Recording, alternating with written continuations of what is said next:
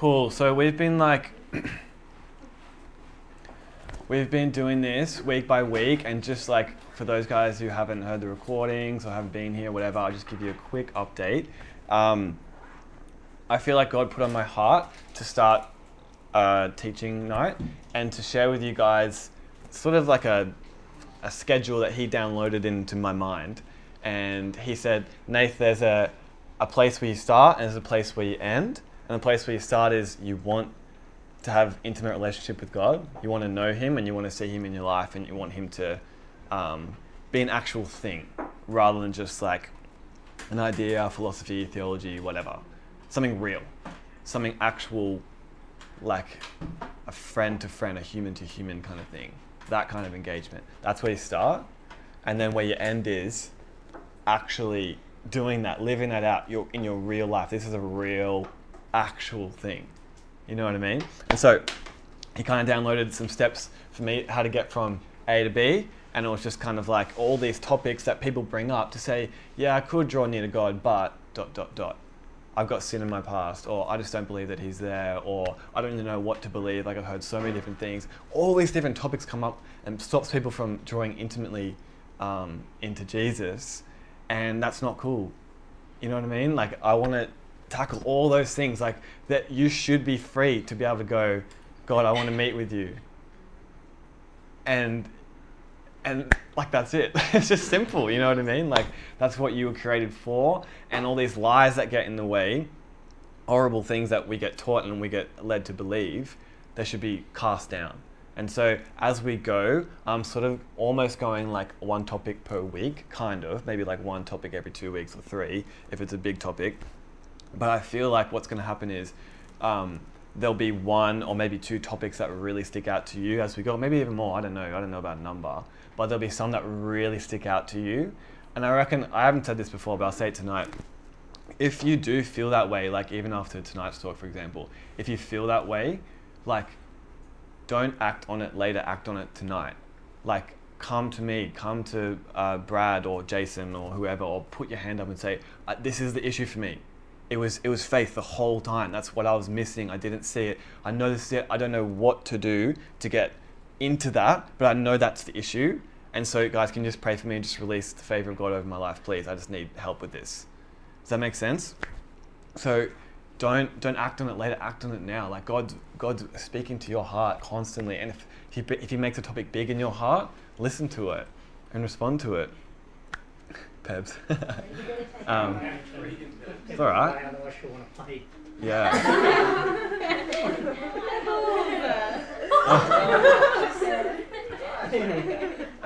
People in the recording are like, what's going on? Cool. So, yeah, I just would encourage you guys to do that. Like, be honest with yourself. Like, if you feel something big on your heart, seek it out. Like, do something about it. That's all I'm trying to say. Because there will come up topics that you just go, that's it for me. That's what I've been missing. That's what I've been longing for. Help me get there. And that's what this kind of teaching that's all been about. So, okay, let's get into it. So, I posted on Facebook last week that I was going to start the conversation heading towards faith, which, like, I was just saying to you guys, if there's a particular topic that rises in your heart, for that, for me, it was definitely faith. I almost felt like I had everything else, but like faith is a big one. It's like, it was like a big jigsaw puzzle, and I completed the edges, and then there was one huge piece that went in the middle, and I had no idea what the picture was.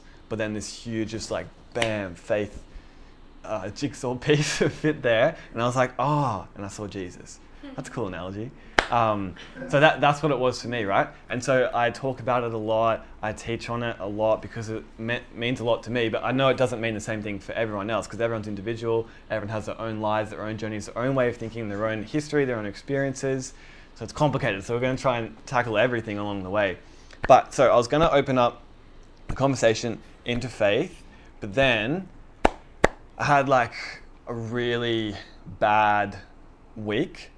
And yeah, so like I've told, some of you guys know my testimony if you were here in the first week. God changed my life September 29th, 2015. So it's like a year and 3 months ago, something like that. And without being arrogant or rude or boastful or whatever, I don't know that I had a bad day between then and now. Last week, sorry. Like I didn't. Like, bad things happened for sure. It just didn't get to me. I felt rock solid up here, and every thought that tried to come in that wasn't true, it was like, I was just able to clearly see it and just let it go. I just knew it wasn't me. I knew it wasn't God. And I knew it wasn't going to produce life in my life, until last week, right?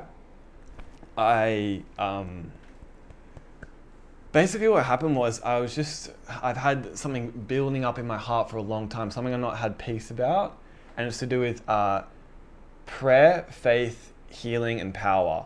All those things sort of together. Like, I think a lot of people get really upset over that stuff, a very controversial topic, because the thing is, that topic and that way of thinking actually produces a physical manifestation, right?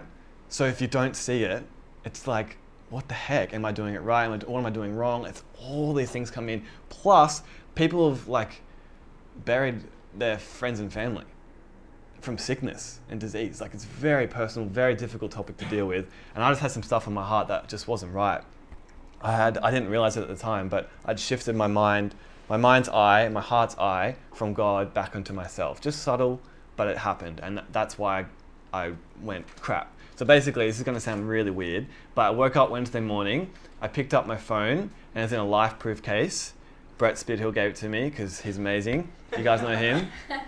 Gave it to me for free. It's like a $100 case, so it's like, it's a good case. And it's like, it's pretty LifeProof. So I picked it up, and then I accidentally fumbled it. Fumbled it? I don't know, one of the two. And then, yeah.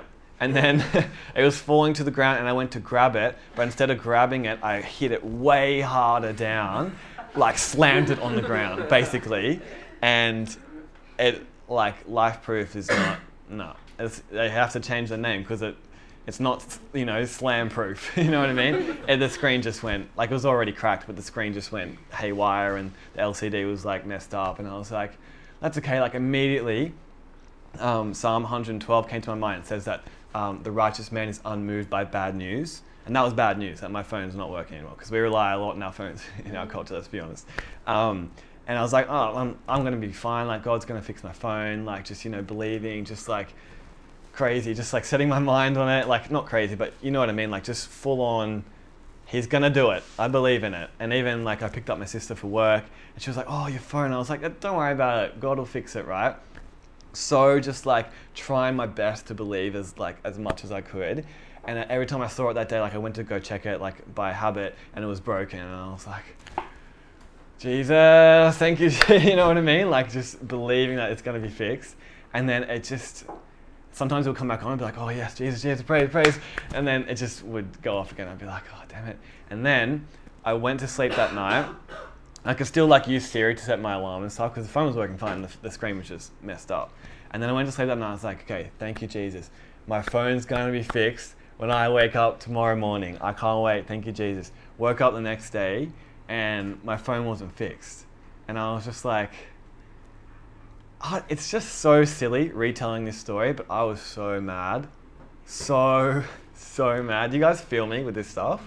Do you guys know what I mean? Just like, I'm believing God to do. Even this is a little thing, cause you can do, you make the whole universe. You can't just like reset my LCD screen back like a day. Like you can do that, right?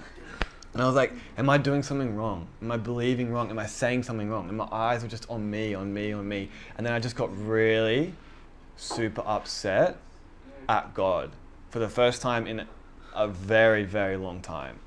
And it was bad. Like, do you guys know what I'm saying? You get upset at God. You know it's not right. You know it's not right. You know you're seeing it wrong, but you still do it. You're just like, man, I'm doing what you say. I'm doing my best at what you say, but I'm not seeing it. And we get mad at God, right? So then that opened me up to all this crap that just came in. And then, like, because I was mad at God, I feel like I lost my security, my stable ground that I live on every day. And all this stuff just was starting to stress me out, worry me, and I just got super overwhelmed, and I was just like, frick. And I had not felt a feeling like that in a very, very long time. And I was like texting people to pray for me, being like, I just can't do this. And then, anyway, the reason I tell you all that story I'm feeling a lot better now, by the way. Thanks for asking. Kidding. But what was funny was what happened to me, like sort of during and after that. I felt like my faith left me completely. Like, and this might sound sort of silly, but I went to the beach that day and it was really hot. And normally I'd be like, thank you, Jesus, for protecting my skin. I'm not going to get sunburned. Just going to go with faith, like whatever. And then that day I was like, no, I'm definitely putting sunscreen on. God's not got my back with this stuff. So I put sunscreen on. And then I was walking on the ground and I, like the ground was really hot and I was like, usually I'd just be like, thank you, Jesus, not going to hurt my feet. And I was like, no, I've got to stand on the white ground. He's not going to protect my feet anymore. And then I would walk on the little gutter and avoiding the bindies and the, anyway. I just wasn't believing God like I normally would believe God. And even if my feet did get hurt, I would still just like press on like normally. But it felt like my faith was gone. And what was funny was my body was just so drained, so tired, so just like, I guess, emotional. And my mind was so just like out of it, angry at God, whatever. But my heart, it was like my heart was preaching to my head. Do you guys know what I mean by that? It's like, even though I was thinking wrong things, it was like my heart couldn't let God go because my heart knew God was right. And my heart knew that I was being stupid and that I wasn't seeing things properly. And what was funny was I had zero faith for anything at that particular moment. Like I had no, like faith is when you go, God will do this. Like you're saying it strongly. And you're like, I'm expecting him to do it. Faith is expectation. I'm expecting God to do X, Y, Z. I had zero of that. But I had this life in me that didn't leave me. And I started to think about that and I was just really down the rest of the day. And I was like, God, what do I do? Like, teach me, help me, whatever. And I felt like he put on my heart, go listen to, because I love listening to sermons, go listen to a sermon on hope. And I was like, okay, I can do that. So I typed in like one of the preachers I listened to and then the word hope and then one came up. I started listening to it and that's what I'm going to chat to you about tonight, by the way. If you're waiting for that cliffhanger, it's hope. That's, yeah. So if you only came for that, you can leave now. Yeah, he started preaching on hope and I see hope a lot in the Bible. And I thought I kind of just got it. Like it seemed like a pretty simple idea, hope. Like it's like, oh yeah, you just wish that good things would happen, right? And yeah, that is it. But why is it so, in so many different places of the Bible? Why is God called the God of hope? And why is it like, we rejoice in hope? And what's the deal with that? And why is it faith, hope, and love? Those big three things. Why is hope in there? Like I get faith and I get love being in there. And God taught me huge things in the past year and a half on faith and love. But hope, I was like, I don't get why it's such a big deal until Thursday or last week. So that's what I'm going to chat to you about tonight, because I think what I've done in the past, which has not been fully correct, is I've tried to preach faith. And sometimes when you preach faith, you can preach it quite aggressively and quite militant, be like, just believe, just say it, just see it, just you know what I mean? And sometimes people are just like, I can't do that. I don't have that strength. Like I'm barely keeping myself afloat today, to be honest with you. And you're asking me to start declaring things that I've never seen God do. And you're asking me to expect that to happen. Are you kidding me? You're asking me to expect that my parents are just suddenly going to become Christian. Like, then they're nowhere near that. Are you kidding? Like, I can't do that right now. And then faith becomes this condemning thing. It's like, well, if only you'd believe, God would have shown up and done this and this and this. But because you don't believe, he's like, there's no chance. And there's a lot of truth in the fact that when you have faith, that's how the kingdom of God connects with you. Like, everything is unleashed by faith. But there's a step before faith. So if you feel like you are very much struggling to find faith, to find that expectation, that strength of mind, that single eye, that perspective, that God will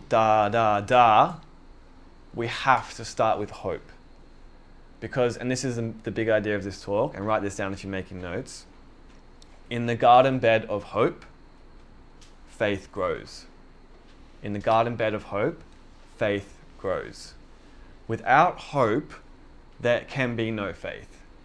That makes sense, right? You can't start expecting something to happen if you have even zero desire for that to even happen in the first place. You can't, you can't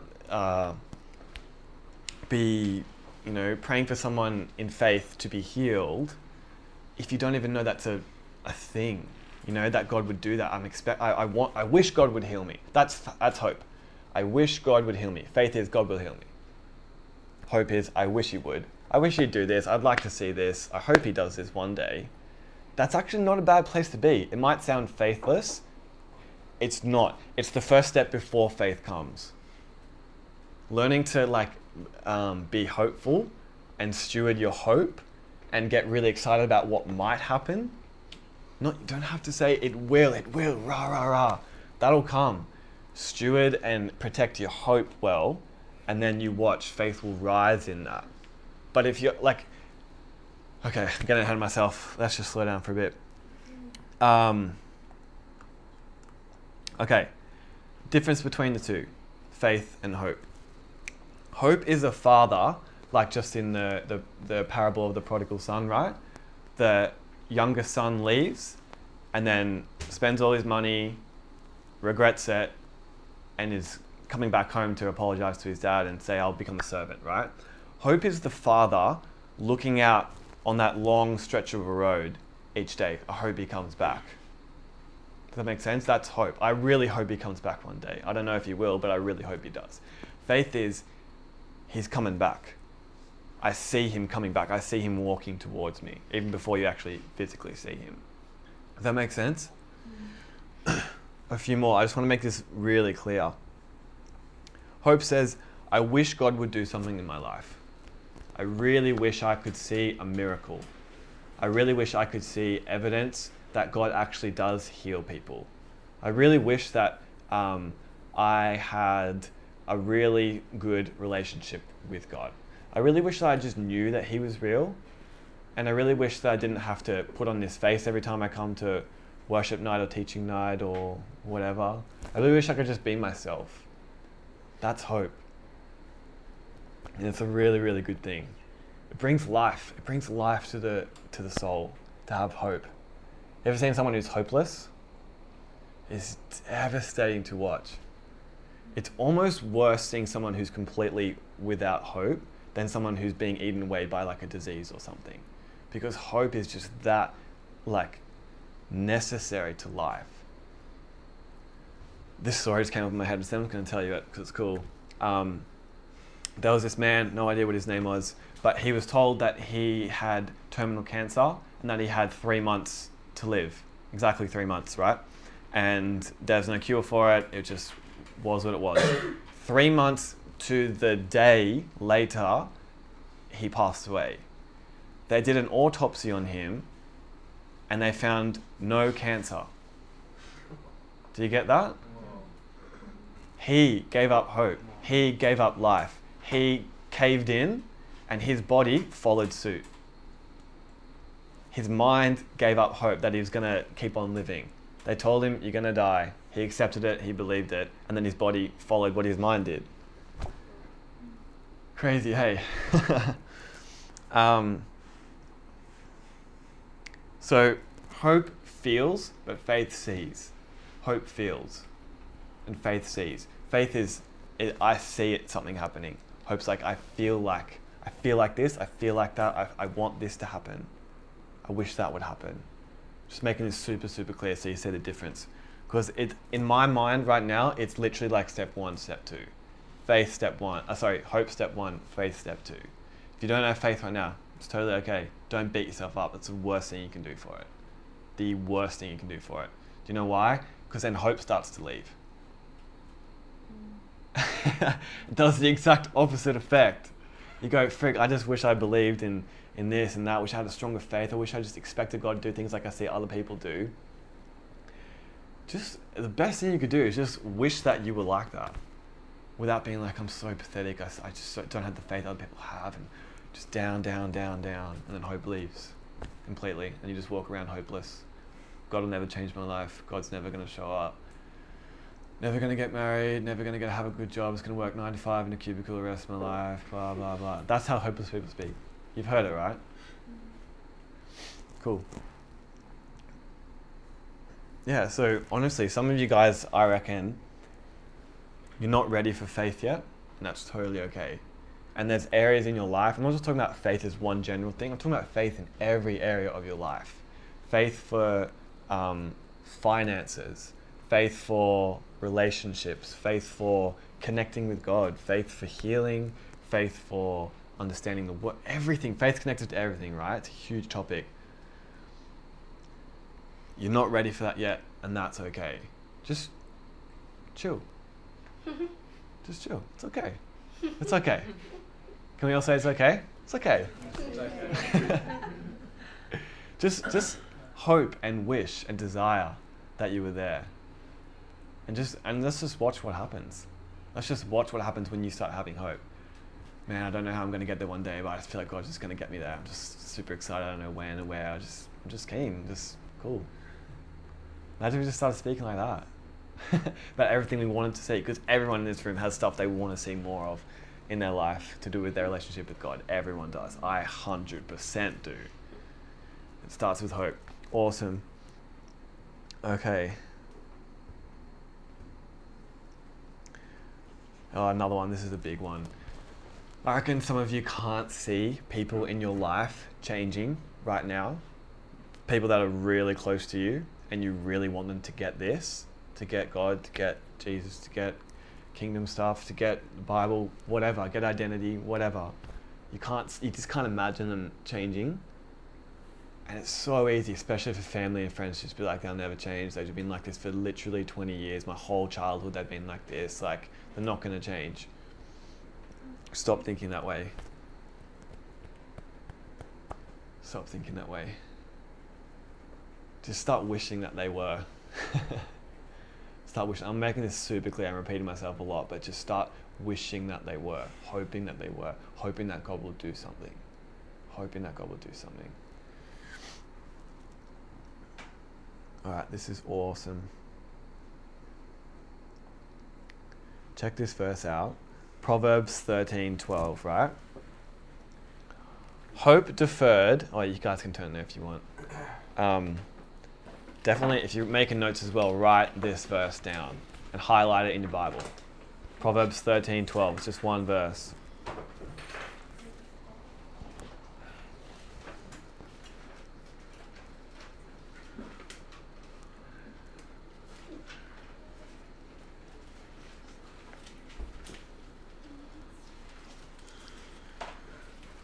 Proverbs 13:12.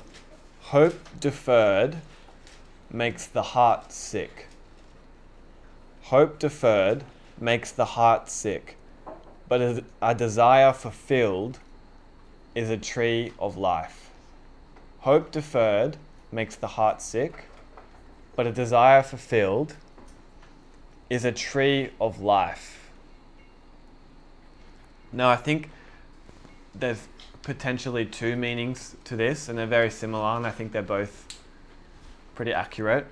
One for me is the immediate one that sticks out is when you're hoping for something to happen and it doesn't happen, when you set your expectation on something to happen or someone to do something and it doesn't happen, that's a destroying thing in your heart. Does that make sense? I'm expecting, like, just like me with my phone. I'm expecting to wake up tomorrow with a brand new, miraculously healed phone. It didn't happen. My heart was sick because I'd set my hope on something. It didn't happen. But a desire fulfilled, when that stuff does actually happen, you're expecting something and it happens. Or you're expecting something and someone goes even over the top of that. That's a tree of life. It just like gives energy, gives life, gives purpose and just clarity and just all these amazing things, right? So it could mean that. But it could also mean, this is a different interpretation that I heard, and I think it's probably the right one. Not that the other one wasn't right as well, but hope deferred makes the heart sick. So the difference would be not the desire or the expectation was deferred, but hope has been deferred. It's a subtle difference, but what I'm saying is basically hope has left you. Hope has left you. You tried, you sought after something, you sought after desire, and it didn't happen. And so not only has that desire just been unfulfilled and you're upset about that, but now you're feeling hopeless. And that's saying, when you're in that state, that makes the heart sick. Humans are not made to live without hope. I heard one time on a random, I think it was like an atheist Christian debate or something. I don't listen to that stuff anymore. It just goes on and on forever. That's okay, whatever that was. Thanks, Johnny.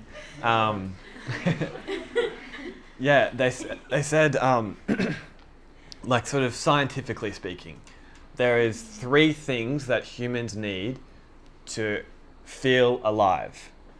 Something to do, someone to do it with, and something to hope for. Something to do, someone to do it with, or something to hope for. Take any one of those 3 things out, people start to shut down. Their lives start to dwindle. And I'm sure you can even think of your own life where you felt, what am I doing? Or like, who am I with right now? I'm super lonely. Or like, what am I achieving? Like, what's my long-term goal? Any one of those 3 things isn't there in your life, and Jesus gives you all 3, by the way, which is freaking awesome. Any one of those 3 things is not there, someone's off, because you're made to live doing stuff with other people and achieving things in the future, looking forward to things in the future. Hope is so incredibly powerful. Let's just say, random example, a kid grows up in a family and is very badly treated growing up. That could be grounds for him to end his own life. But, oh, thanks, dude. It's like a zoo in here. No, I'm just kidding. It is like a zoo. Yeah, it's good. Sorry, let's just say a young boy grows up in a family, he's abused by his father, he's treated horribly at school, just all around a very bad life, right? That could be grounds, as he's growing up, for him to start thinking, I should end my life. A lot of people do go that route, but most people don't. And the reason that most people don't is because they're holding on to the idea that one day stuff will get better, right?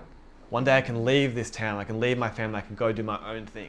That's so powerful. It's just this one little thought, and it gives them life for 20 years. Does that make sense? Hope is literally that powerful. If you're feeling hopeless in any area of your life tonight, I really hope this encourages you with that area tonight to just find hope again. Find that desire, that wish. I wish God would. Da, da, da, da, da.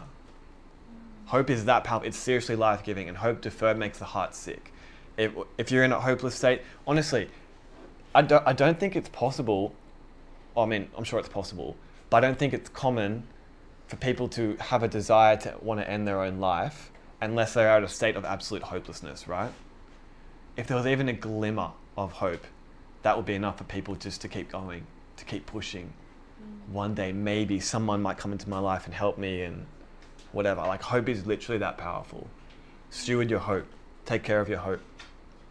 It's a really important thing. Like, you'll shut down without it, as I was shutting down last week. It's all good. And maybe you can write this one down as well. As I said before, hope is a garden bed where faith grows. Hopelessness is a garden bed, to use the same analogy, where depression, anxiety, and suicidal thoughts grow. Depression, anxiety, and suicidal thoughts. Something that's tearing our generation in our immediate culture apart right now. How many people do we know that are experiencing anxiety, depression, and suicidal thoughts daily? Maybe the majority of people, which is a really scary thing to say, but it's probably true. It's horrible, and that's because of hopelessness. I mean, we have a hope in Jesus. We have stuff to look forward to. We have stuff to grow in every single day. I'm so privileged to be able to say I get to wake up every single day with a fresh hope that yesterday is not going to be as good as today. Growing, faith to faith, glory to glory, strength to strength. These are Bible verses. It's not up, down, desert season. Thank you, Jesus. Oh no, you left me again. It's not that. That find me that in the Bible. Find me that in the life of Jesus or in his disciples. Find me that. Find me that where he starts teaching on that. Where he starts going, you're going to experience a real hard desert season. It's going to feel like I'm not there. I'm probably not there. Deal with it. Like, it just doesn't speak like that. I'm always with you, surely to the end of the age. So stuff like that. He's actually carrying you. He's carrying us. I like that. The footprints poem. The footprints. It's a famous one. That's good. I appreciate all comments, by the way, if you've not been in before. Comments, questions. Go. Actually, yeah, let's do it. Anyone got any questions? Any? Question. Yeah. What's the difference between an affirmation and hope? Can you give me an example? So, an affirmation is when, like, to make it for everyone, it's like you might speak words of like life of yourself, being like, today's gonna be a great day. You know what I mean? You're trying to make yourself believe, but there's an actual hopelessness in that. Yeah. You're trying to tell yourself that. How can I tell myself through hope and know it's true? Yeah, it's a toughie. So I'm there right now. That's why I feel it. I'm like, so I'm trying to talk life and be like, yeah. But if I'm actually speaking to an emptiness, then I feel it. I'm like, oh, I know that's not true. Okay, for people on the recording, the question is, what's the difference between an affirmation and hope? What would be the difference between actually speaking in hope and speaking just empty words, trying to gee yourself up to get to a place of hope? Is that kind of what you're saying? Yeah. Yeah. You don't feel the weight of the words you're speaking. Interesting. This is the task that comes with being thrown on the spot with questions like that. But I'll give it my best shot. Yeah, absolutely. Don't speak your own words. Speak the word of God. Oh, come on. Yeah. Because you can't do it yourself, and that's the difference. That's what hope is. It's something that you can't do yourself. It's the thing that you hope for is in Jesus. So the only way you can get to that next level is the power is the word. Jesus is the word. The word is Jesus. That's awesome. So when you feel a little crappy, just get the Bible, find the good verses, Psalms, Proverbs, come on, wherever. And just keep reading them, just keep reciting them until there's nothing of you there. It's all just the word. It's all him. That's it. And just a second question off that. Yes. Is a hope a promise? No. A hope is a desire. I wish something would happen. That's it. There's zero belief in hope as well. Do you get that? It's a good word. It's just, I just want it to happen. But it may not be God's will that it happens. So, yeah, and that's okay to tell him your dreams and desires. Yeah, for sure. But that's no promise from him that it is going to happen. Yes, absolutely. Yeah. Faith is where you start bringing in, am I actually believing the words that I'm saying right now? So I think that's why I try to make such a clear distinction between hope and faith, because it's almost sort of not so important when you're trying to develop a place of hope in your own heart, whether you believe what you're saying over yourself or not. So there's a promise, and I'm hoping for that promise. So health would be an example. Yeah. It's actually faith. Thank you to the promise. There we go. Okay. Exactly. Wow. But that's the thing. You won't get faith without hope. So faith is, read Hebrews 11, verse 1. Faith is the assurance of things hoped for. So you have to start with hope. You've got to hope for something, and then the assurance of that is faith. I'm sure I will be healthy. I'm sure this disease will leave me. I'm sure God will heal me. I'm blah, blah, blah, blah, blah. That's faith speaking. Hope is, I really wish he will heal me. I really wish I had a healthy body. I really wish I had a healthy mind, whatever. You guys see the difference? Yeah. Does that make sense? Hebrews what? Hebrews 11, verse 1. So good. That's a really good question. Yeah. Yeah, Jazz. Sorry, can I just ask? For so long I've been scared of saying like, oh, I wish that happens, because it feels like you're belittling God, because it's like he can do that, and then as soon as you're like, oh, I wish, it feels like you're saying, oh, like it's a fantasy kind of thing. Yeah. I don't know. Like, yeah. How do you know that you're not belittling him, or like, I don't know, do you kind of get what I mean? Yeah.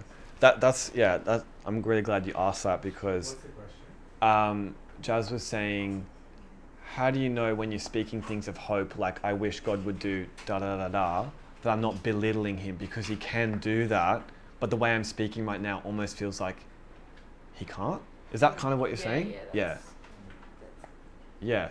So I'm glad you asked that question because that's exactly what I was thinking as well coming into this. Especially, we're gonna have teaching night next week, and I'm gonna open up into faith, right?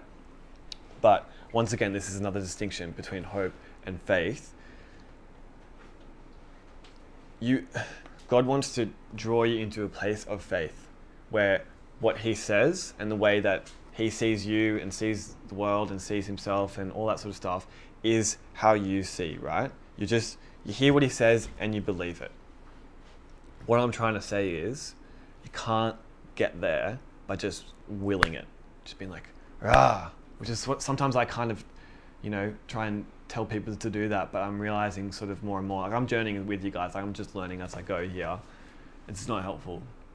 Like people just get condemned by it and they feel like powerless for it, or they try it for a bit, then it doesn't work, and it's just like, what did I do wrong? Is Nate even telling the truth to begin with? That sort of thing. What I'm saying is, I think faith will grow in that place of hope, and that's okay that you know that. I think you're being okay with the fact that you're not this like rah faith person right now. You're growing into that place and starting with hope, and I don't think that's belittling Him. And Nate, isn't it true that also that God can see into our hearts? He's such a God that is so much bigger than all of us put together that He won't see it belittling if your heart is saying, no, Lord, I don't want to belittle You. If you're just saying, Lord, I'm just learning, I just want You to see what I'm feeling, then He sees that. If you don't want it to be belittling, it won't be belittling because He can see it, He can hear it. The Holy Spirit's there as well, communicating with you, with your support in it as well. So totally. Yeah. It's all our heart, heart faith as well. Yeah. I'm so sorry about the animals. No, it's fine. God's creation. It's good. Someone must have. Yeah. Does that make sense, or is it still a little bit like... No, yeah, that... Yeah? Okay, awesome. Renee, sorry. I love these questions, guys. It's good. Let me know if you're about to answer this. But, so hope brings faith. What brings hope without striving? Just can I... No. Sorry, can I say something? Just because I feel like...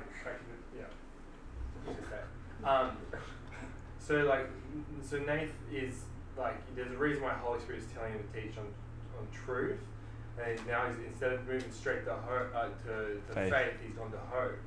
And it's because it's sure of what we hope for and certain of what we do not see. And those two things are talking about you're sure. So where does your hope come from?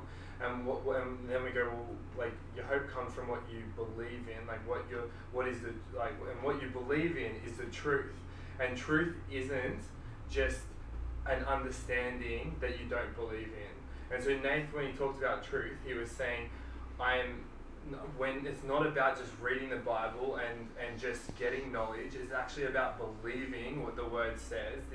It's all about belief. So then when we come to believing in the Word, then we have something that we have hope in, because we actually believe it. And so when you're talking about striving, Renee, it's because we're going for something that we don't actually believe in. We need to have a belief in, and so it's sure of what you hope for, so sure of what you believe in, and certain of what you do not see. And what you do not see is also things that you believe in, if you know what I mean. Because it's saying set your mind on things above. So it needs to go... like Nath has been progressing, it's we're going from truth. So we're sure of the truth. We're sure of what we hope for. That's belief, and certain of what we also believe, what we do not see. Because we believe in the things that are unseen, and we believe for the things that He says that He's going to do. Okay. So it has to come from actually believing and not just being a factual thing. Yeah. So, belief, though, comes from faith. So if you don't have that faith to believe, how can you get that hope? Do you know what I mean? Because saying you're having belief to hope in something, where do you get that belief to hope without faith? Do you know what I mean? This is what I got from it. Yeah. Nath was saying, hope is is separate to like faith and belief, and so like before even belief, you don't, like you just said, you don't need to have belief in hope, but then it like in the, I'm just a bit confused, like where it just hope derives from, you know what I mean? Like, is it just by setting your mind on the kingdom and it automatically comes, or like, where I just, I purely think it's a desire, just from your own heart. You search your own heart, what do you want? I think that's where hope births out of. Yeah. You know what I mean? Yeah. Iggy? I think like hope comes from an understanding of God and an encounter with the love of God. Mm. Hope and the goodness of God are really linked. Mm. So once you encounter Jesus' love, does that sort of make sense? So it's more of an understanding. So hope comes from understanding. But don't try and do it all on your own merits. I mean, remember, God lives inside you, so He's the one that's going to give you the desire to have faith in Him and belief in Him and hope in Him. Mm. So don't try and like the striving comes with when you try and do it on your own. Mm. But He's already placed it inside you. You feel and see God's love in things that He gives you, and He does. Yeah. He gives you a desire to know Him better, to become more intimate with Him. Mm. And as you grow in your intimacy with God, you develop your belief, you develop your hope, you develop your faith. Mm. Yeah, I'm hoping that it's hoping. I'm desiring that this is that there's a clear distinction between hope and faith, and like I said before, in my mind it's step one, step two. Mm. I understand what you're trying to say, though. You're trying to say, where is that hope even coming from? Like, I think even non-Christians, like unbelievers, would walk around with a lot of hope. Do you know what I mean? Like, it's just what I'm trying to say is, what I'm really trying to attack here is hopelessness. Like, I think hope's a very natural thing that comes to people once they hear good news, right? What I'm really trying to destroy is, I've never seen God do that. He didn't do it last time I tried it. Why would He do it this time? You know what? Screw the whole healing thing. I'm done with it. That's what I'm trying to discourage. Jackson? The Greek word for hope means joyful expectation. Beautiful. And you can only expect something that you've heard about or been told about. Yeah, yeah. Oh man, Jesus gave me all this authority, said I'd heal the sick, I'm going to expect that. Yeah. Oh crap, they didn't get healed. That's more weird that they did get healed. Yeah. See, okay, that's really good, because the only thing that'll keep you going in that moment, when you pray for someone, they don't get healed, is that hope that one day they will. I'm just going to keep pressing, pushing. I read it in the Bible. He said it to me. It's God never lies. He never lets one word out of His mouth that's not going to come true, right? Never returns to Him void. It must happen. But what keeps you going when you're not seeing it is that hope. Because I reckon, like I said before with what happened to me last week, faith felt like it left. I didn't have the strength to start believing this stuff that I was really, really in my mind against. If that makes sense. But hope is what's going to keep you going and moving and pressing. I'm hoping this is clear. Maybe it'll become clear more during the week as you think about it. Like, honestly, God told me to preach this on Saturday, so I'm learning it as well. So I'm sorry if I've said stuff that's a little bit confusing. Anyway,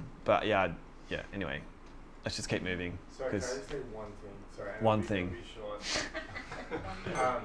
But like, you can have hope in good and bad things. So so hope is, it has to pair with like something that you've found out, you know. So we're talking about hope in things that you learn from the Word from God, like, and so like, how do you get hope? Like, well, if you're not reading the Word and you're not pursuing God, then you're not going to understand anything to have hope in. Mm. So we need to be feeding ourselves with things that are true, that to hope in. Yeah. So it needs, yeah. So yeah, if you get what I mean. So it has to at least have that factor in it. Yeah. Yeah, the feeding information that's coming in that. Yeah. Okay, so awesome. I'm getting it. Cool. I reckon I'm just going to prophesy over all you guys now. It's going to make more sense during the week. It'll click more. Yeah, awesome.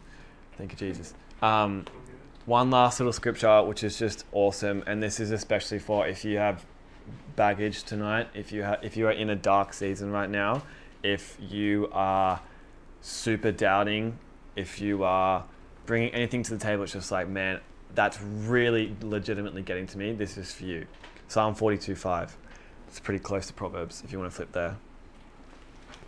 Psalm 42.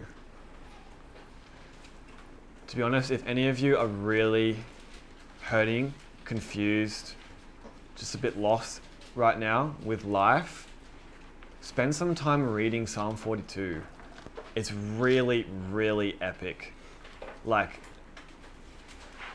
it starts off by saying, as the deer is panting for water, like a thirsty, dying animal is panting for water, God, I long for you.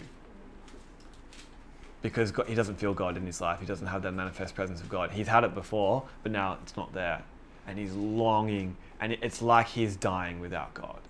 It's this incredible psalm. I think it's David, I could be wrong, but either way, it's incredible. So Psalm 42:5, right? Why are you cast down, O my soul? And why are you in turmoil within me? Hope in God, for I shall again praise him, my salvation. Why are you cast down, O my soul? Reading it again. And why are you in turmoil within me? Hope in God, for I shall again praise him, my salvation. So this is coming back to what I was saying before, where humans are made up of three parts, I believe. I'm not 100% sold on where this is, like, scripturally, but this is the best I know how at this current point in my life. Body, soul, spirit. Body, your flesh, soul, thoughts, your will, your emotions in your mind, and then your spirit. And your spirit's the part that's been born again, joined with Jesus, made perfect, made righteous, and all three of those make up you. This guy is saying, whether it's David or not, I'm not sure, why are you downcast, O my soul? So he is speaking to himself. He is speaking actually to his own thoughts, to his own emotions, to his own whatever's going on in his head, because he's like, why are you so emotional? Why are you that upset? Why are you so downcast? Why are you so down and depressed? Do you guys see what I'm sort of getting at here? Have you had a season like that, or even had a moment like that, where it's like, you know what you're feeling in your mind and in your body, like that draining, just sadness and depression and anxiety and whatever.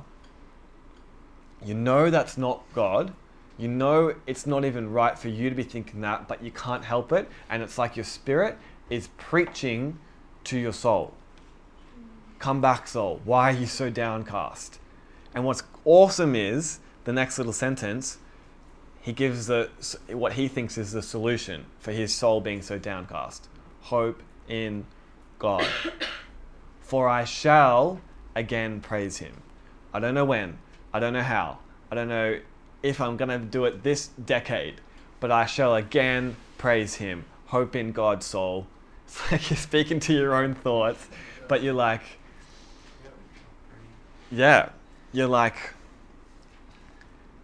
You're understanding and you're recognizing that something's off in your mind, in your thoughts and your emotions. And if you haven't been there, you will. Like it's normal.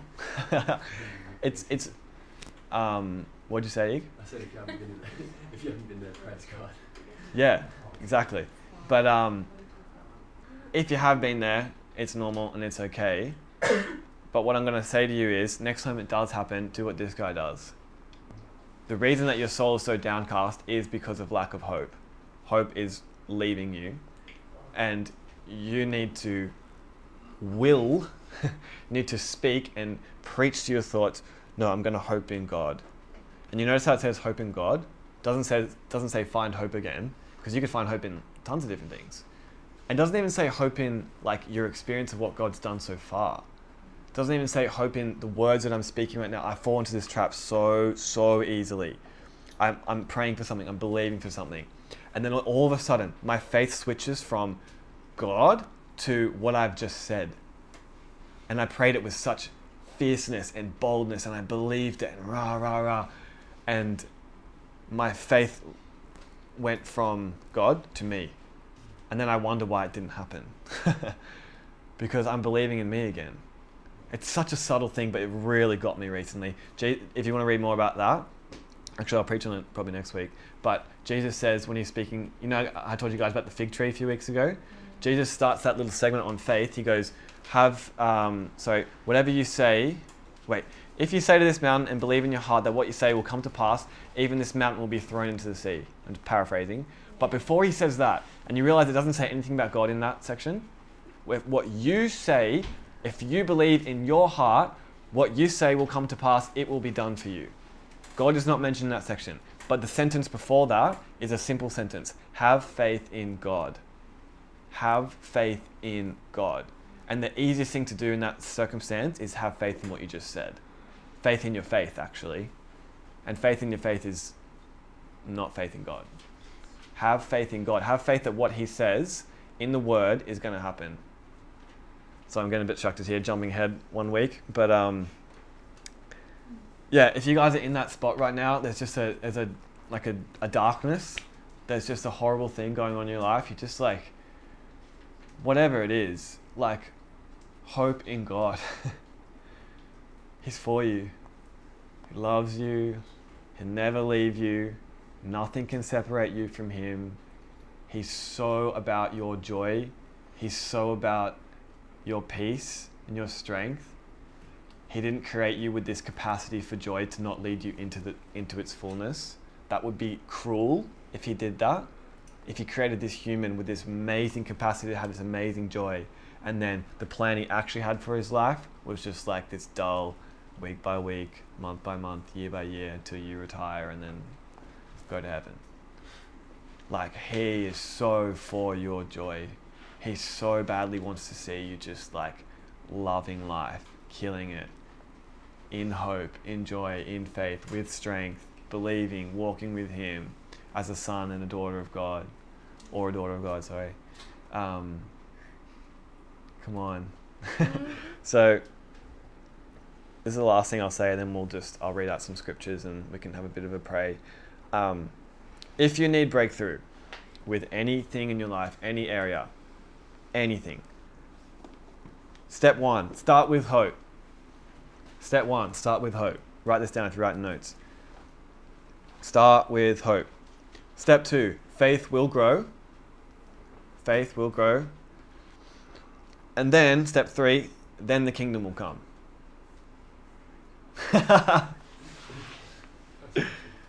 Start with hope, faith will grow, then the kingdom will come. Everything through the kingdom is accessed by faith. Everything. If you're struggling for faith, start with hope. Start with a desire in your heart. Wish. Ask God. Awesome. Hope before faith. That's the title of this sermon. All right, can I get everyone to close their eyes?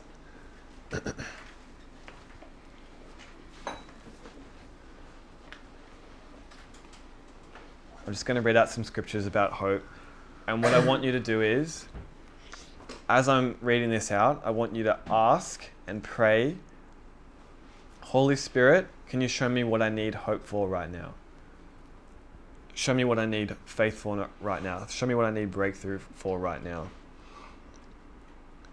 Just even that one thing, even if there's lots of things, just asking for that one main thing. He'll show it to you. He's a good God. Romans 15:13. May the God of hope fill you with all joy and peace in believing, so that by the power of the Holy Spirit you may abound in hope. Jeremiah 29:11, famous verse. For I know the plans I have for you, declares the Lord, plans for welfare and not for evil, to give you a future and a hope. Notice there how he doesn't say and to give you a kingdom and to give you faith and to give you this, just to give you a hope, because he knows that that's going to spur on that sort of chain, that process. Hope, then faith, then breakthrough. Hope, then faith, then breakthrough. Proverbs 23:18.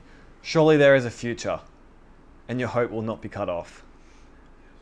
What a good... If anyone here is having suicidal thoughts, being tormented with demonic, evil, darkness, just stuff that's so not them, so not what should be there, write that down. Proverbs 23:18. Proverbs 23:18. Surely there is a future, and your hope will not be cut off. That's a promise. And every promise is yes and amen in Jesus. Proverbs 10:28. The hope of the righteous brings joy. Who needs more joy? Start with hope. Job 14:7-9. For there is hope for a tree, if it be cut down, that it will sprout again, and that its shoots will not cease.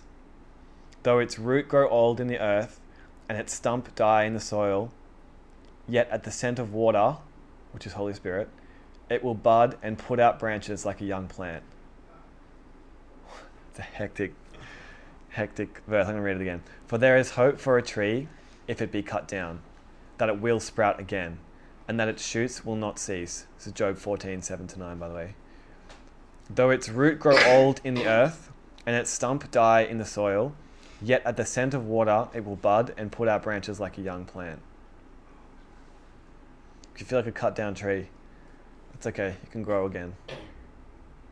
Psalm 33:18. Behold, the eye of the Lord is on those who fear him, on those who hope in his steadfast love. Zechariah 9:12. Return to your stronghold, O prisoners of hope. Today I declare that I will restore to you double. Double. If you've lost anything, feeling like things have been taken away from you, God has a habit of restoring things to you double.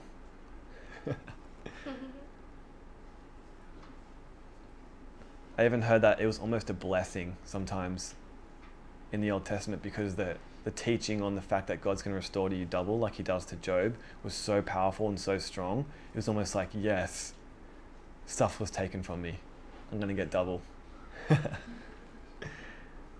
Psalm 130:7. Hope in the Lord. Simple one. For with the Lord there is steadfast love, and with him is plentiful redemption. 1 John 3:3. And everyone who therefore hopes in him purifies himself as he is pure. Purifies himself by hoping as he is pure. You actually rid yourself of crap that shouldn't be there as you start to hope and develop hope in your heart. Romans 5:2-5. Though through him we have also obtained access by faith into this grace in which we stand, and we rejoice in hope of the glory of God. More than that, we rejoice in our sufferings, knowing that suffering produces endurance, and endurance produces character, and character produces hope. And hope does not put us to shame, because God's love has been poured into our hearts through the Holy Spirit who has been given to us. It's funny that the end of that chain is hope. You can seriously imagine God putting in any other word there, but he put in hope. It's like that's where he wants you to end up, in a place of hope after all that suffering. Romans 8:18-25, last verse. For I consider that the sufferings of this present time are not worth comparing with the glory that is to be revealed to us. For the creation waits with eager longing for the revealing of the sons of God. For the creation was subjected to futility, not willingly, but because of him who subjected it, in hope that the creation itself will be set free from its bondage to corruption and obtain the freedom of the glory of the children of God. For we know that the whole creation has been groaning together in the pains of childbirth until now. And not only the creation, but we ourselves, who have the first fruits of the Spirit, groan inwardly as we wait eagerly for adoption as sons, the redemption of our bodies. For in this hope we were saved. Now hope that is seen is not hope, for who hopes for what he sees? But if we hope for what we do not see, we wait for it with patience. That last little bit again. For in this hope we were saved. Now hope that is seen is not hope. For who hopes for what he sees? If you have something, you don't hope for it. You're going to hope for what you want God to do. But if we hope for what we do not see, we wait for it with patience. It's funny, I was listening to a sermon today, and you guys can open your eyes if you want. I was listening to a sermon today, and it was talking about how Jesus came to the earth as a man, and he came somehow as a man, and not created as a man, as a baby, and then he grew up, which is just crazy. But he somehow knew his whole life that he'd been sent there with a mission. The mission was to destroy the works of the devil, right? To destroy sin, to bring back reconciliation, to relationship, all that sort of stuff, right? So, but Jesus started his ministry at 30. Put your hand up if you're below 30. Most of us, sorry that you guys that aren't, that's okay. Point still remains. He would have grown up in an environment, seeing the works of the devil every single day, knowing that he was the one sent to destroy those works, but he couldn't. Yet, he had to wait until God the Father, because he did whatever his father told him, whatever he saw his father do, that's what he did. He was obedient to God through faith. He had to wait for God the Father to initiate his ministry, which just happened to be at 30 years old. And then he gets baptized, the Spirit of God comes down, Gospel of John says it remains on him, the dove remains on him, Holy Spirit stays with him wherever he goes. It's crazy. But he waited until he was 30. That's my point, is that there's actually a beauty in waiting, and it seems so frustrating. Like, we're such a culture of just like doing every single day. Can't wait. Like, I order some jeans off ASOS, they better be here in the next 2 days, I'm just going to be like, you know what I mean? There's beauty in waiting. There's beauty in waiting. It's okay. There's no rush. Where did this rush idea come from? I reckon it came from the devil. He's like, are you serious? You're 23 and you don't even have an intimate relationship with God by now? You guys, there's no hope for you.